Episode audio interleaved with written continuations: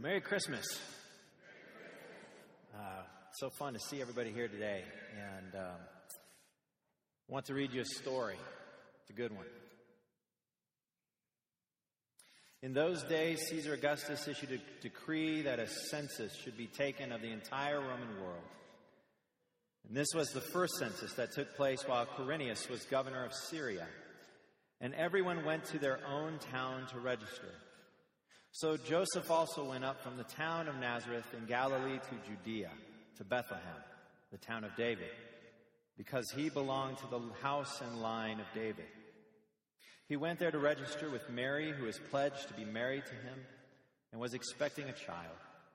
And while they were there, the time came for the baby to be born, and she gave birth to her firstborn, a son. She wrapped him in cloths and placed him in a manger, because there was no guest room available for them. And there were shepherds living out in the fields nearby, keeping watch over their flocks at night. An angel of the Lord appeared to them, and the glory of the Lord shone around them, and they were terrified. But the angel said to them, "Do not be afraid. I bring you good news of great joy that will be for all the people. Today, in the town of David, a Savior has been born to you. He is the Messiah, the Lord. And this will be a sign to you. You will find a baby wrapped in cloths and lying in a manger." Suddenly a great company of the heavenly host appeared with the angel, praising God and saying, "Glory to God in the highest heaven, and on earth peace to those on whom his favor rests." When the angels had left them and gone into heaven, the shepherds said to one another, "Let's go to Bethlehem and see this thing that has happened, which the Lord has told us about." So they hurried off and found Mary and Joseph and the baby who was lying in the manger. And when they had seen him, they spread the word concerning what they had been told about this child. And all who heard it were amazed at what the shepherds said to them. But Mary treasured up all these things and pondered them in her heart. The shepherds returned, glorifying and praising God for all the things they had heard and seen, which were just as they had been told. Would you join me in a prayer? Heavenly Father, may the words of my mouth and the meditations of our hearts be acceptable in your sight. Amen.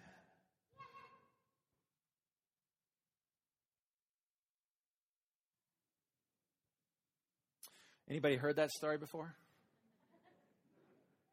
Where did you hear it? Charlie Brown Christmas? Linus? Maybe church this past Sunday for some of you.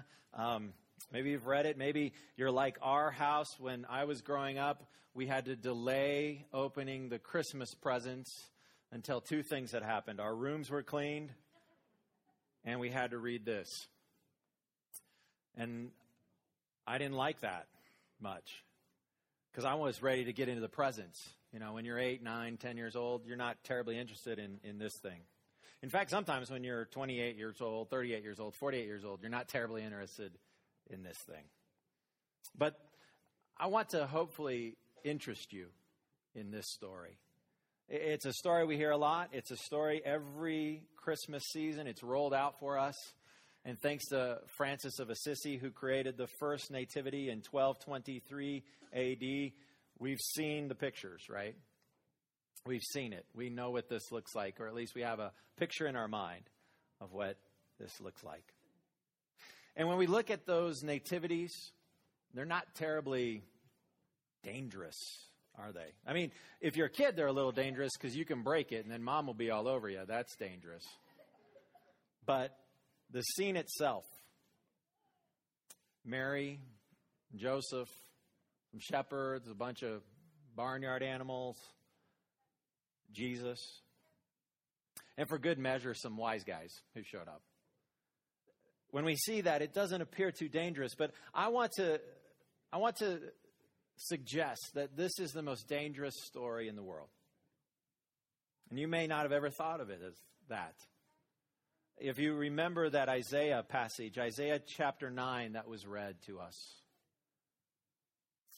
"For unto us a child is born. For unto us a Savior is given.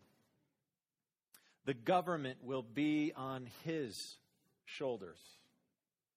Anybody really pleased with how the government's doing things lately? It's kind of dark out there. You might need to really hold your hands up. Anybody? No? Nobody? Huh. Maybe you need to run for office or something. Anyways, this is a dangerous passage because it tells us about this baby. And this baby is Messiah. That's an old Hebrew word that we just think is an interesting word. We sometimes don't stop and really understand it. It means that he is the anointed one. It means that Jesus is the king. And one of his titles is King of Kings. And that's a dangerous title to claim. It's dangerous for kings who aren't him. It's dangerous for any politician who we attach our hopes or our desires for setting the world to right. It's dangerous for anyone who would seek to bring justice and righteousness into the world. And it's incredibly dangerous for anybody who works injustice and anybody who is unrighteous and anyone who would be living in a way that is contrary to this king's way. This is a dangerous story. And yeah, we like porcelain little baby Jesus. We like the special moments figurines, right? The precious moments figurines that maybe some of you have. But we've got to remember that even though in a moment or two we're going to sing Silent Night, this night probably wasn't terribly silent. Ladies, you ever give birth before? It's not terribly silent, is it? And those babies, when they first show up, they're not terribly silent. And I've hung out a few barnyards before, and they're not silent. And a brand new dad who just saw his wife give birth to his firstborn son, he's not terribly silent. And yeah, it's a beautiful song, but it's awfully sentimental. And this is not a sentimental story. This is not a myth. This is not a legend. This is true. It happened. And Jesus Christ, God's one and only Son. I love how the Message puts it in John chapter 1. It says, God put on flesh and moved into the neighborhood.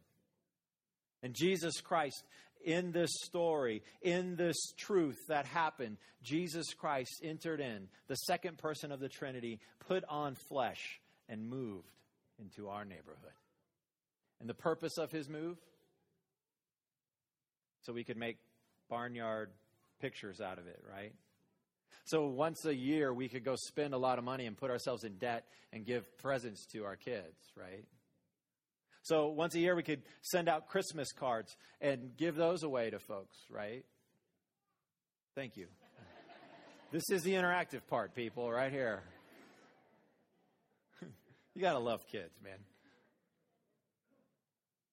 Jesus came, it tells us in this passage, because for unto us a Savior is born. I don't know about you, but one thing that I've known since I was a wee little person is I can't even live up to my expectations for myself. I often fall short of my goals for me. I often fall short of my expectations on my behavior and how I'll treat my wife and how I'll treat my kids. Sometimes I even, fall short of exactly what time of the morning I'm going to get up at. That snooze button invites me. And we often fail to live up to our own expectations. And if it's true that we can't live up to our own expectations, would you imagine that if God had expectations on us, we just might possibly fall short of those? I'm not trying to scare you or anything. But the scriptures tell us that God does have expectations. And it tells us in Romans that all have sinned and fallen short of the glory of God. That's a theological way of saying we've all fallen short of God's expectations on us. How we should conduct our lives, both when other people are watching us and when we are by ourselves. We often don't live up to God's expectations of us. Dare I say, we never live up to God's expectations of us. And because of this,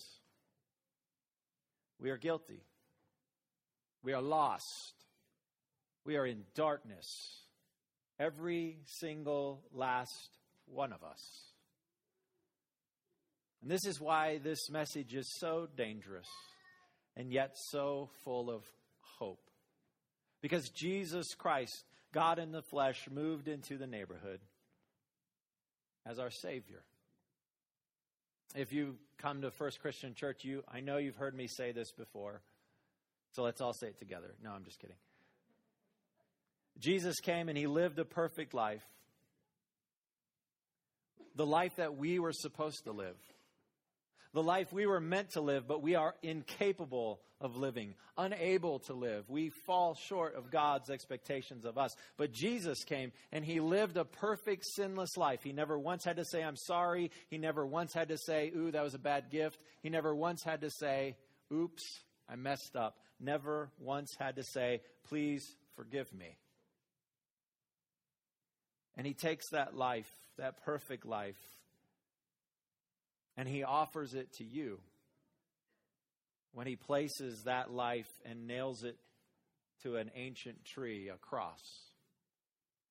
And on that cross, he stretches out his arms and he says, I live that life for you, and I die this death for you, the death that you and I must die.